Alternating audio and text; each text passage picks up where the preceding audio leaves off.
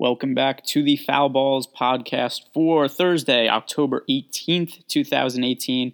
And this is a pretty small slate, only three games. So this will be a little bit shorter, not as many players to talk about. And then also, just the way the three game slate set up is not everybody's going to be a perfect play. You kind of have to get a little bit of exposure almost to every team because there's only so many choices. And you just kind of have to make do of what's available. Uh, so so far, what's gone uh, well with Wednesday night was uh, Cedi Osman, last set I, great value play. Uh, Anthony Davis, good guy to pay up for.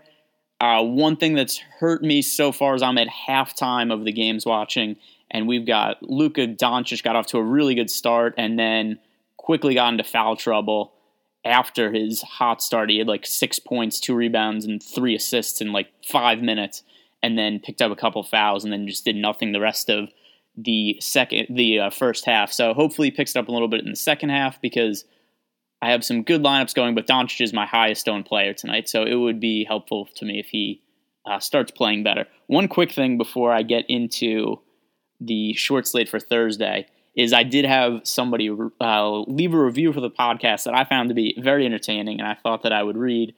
Uh, basically, the backstory here is I'm in a Yahoo Public, one of like the pro fantasy leagues, and a couple guys in the league found me on Twitter and like my DraftKings profile and stuff, and started listening to podcasts.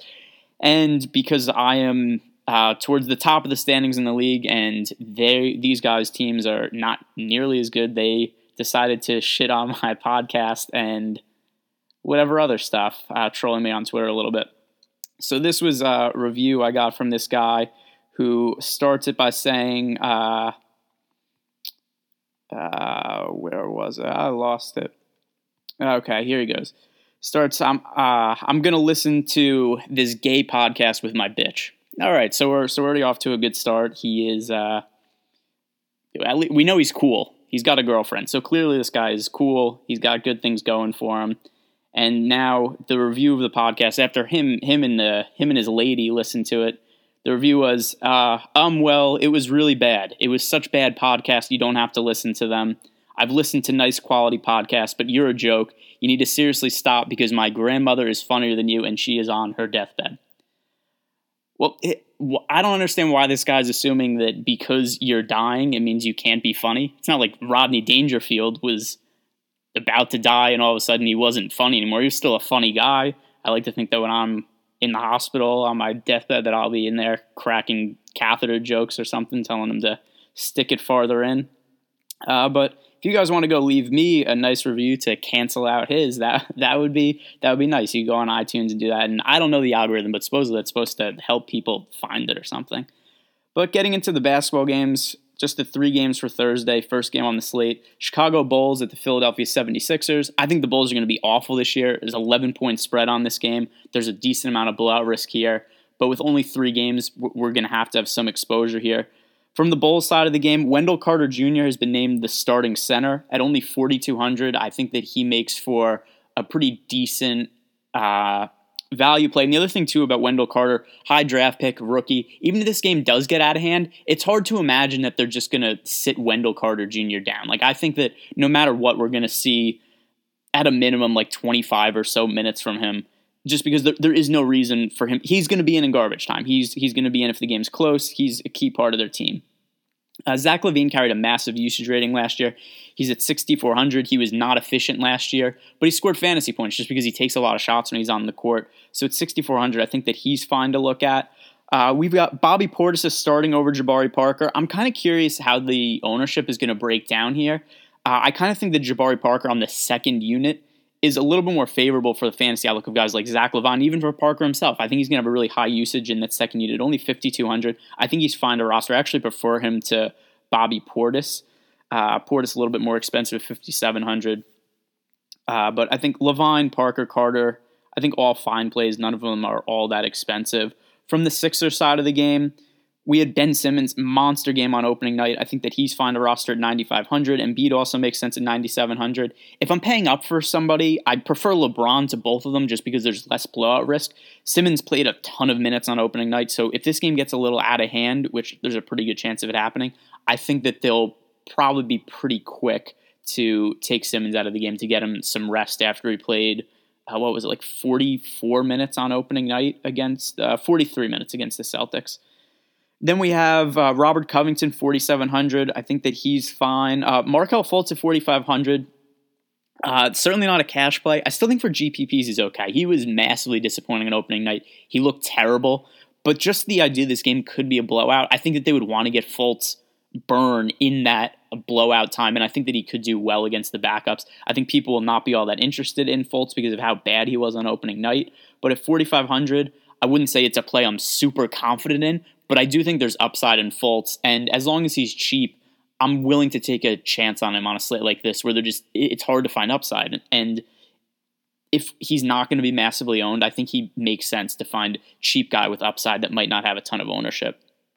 Uh, next game on the slate, we have the Miami Heat at the Washington Wizards. From the Heat side of the game, we saw James Johnson and uh, Wayne Ellington both get ruled out prior to Wednesday's game. We're going to have the same situation, it looks like, for tomorrow night. And then, in addition, Dwyane Wade, obviously old man, veteran, back to back on the road. I think pretty good chance we see Wade rested in this spot, which in that case would open up a little bit more backcourt minutes for uh, a guy like Tyler Johnson, who I think is okay to roster 4,100. In the front court, we saw a really big game from Hassan Whiteside. Uh, he finished with 41 and a half fantasy points in 34 minutes.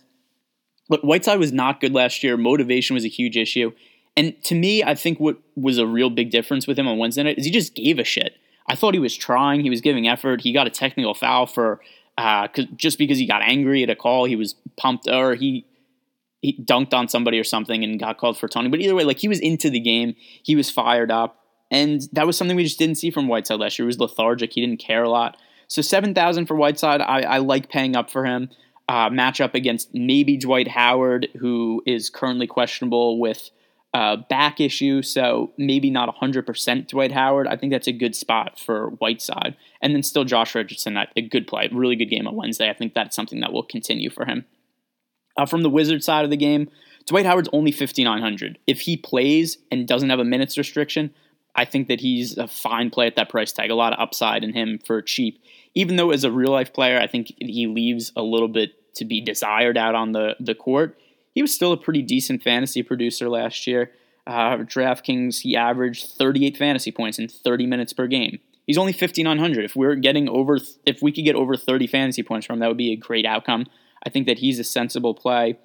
Uh, and then we've got John Wall and Bradley Beal. I say this about the Wizards guys all the time. When they're at home, they're much better plays than we're on the road. The Wizards are a team that is way bigger home road splits than most other teams in the league. I've, I've never been able to figure out what the reason is, except it's existed for the last few seasons. So generally, John Wall, when he's at home, really good play. When he's on the road, not a good play. And the reason is because he's he's priced for his average production, which is kind of in between his home road stats. So he always tends to be a little bit overpriced when he's on the road. When he's at home, a little bit underpriced. So I like John Wall here. If Dwight Howard does get ruled out, then it's probably going to be Ian Mahinmi starting at center. He's been priced up a little bit at 4,600, assuming that Dwight Howard could be out. So Mahinmi, I think, would be okay to roster if he's starting, but he wouldn't be some kind of like great smash player or anything like that because he's not min price. He's been priced up in the event that we could see Dwight Howard ruled out. Final game on the slate LA Lakers at the Portland Trailblazers. This game has the closest spread on the slate at only three and a half points, and also the highest total at 222. So that means this is the best game to target. Should be competitive, should be high scoring, should be fast paced, at least according to Vegas. So I think uh, LeBron 10,800 makes a lot of sense to pay up for.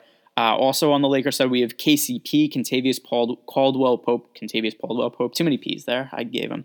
He's questionable to play. If he's out, I think we probably see Josh Hart start in his spot. And Hart was really good as a starter last year. We saw him capable of playing a lot of minutes, put up some big fantasy point totals. I think that he is a really good value at 4,300 if he's in the starting lineup.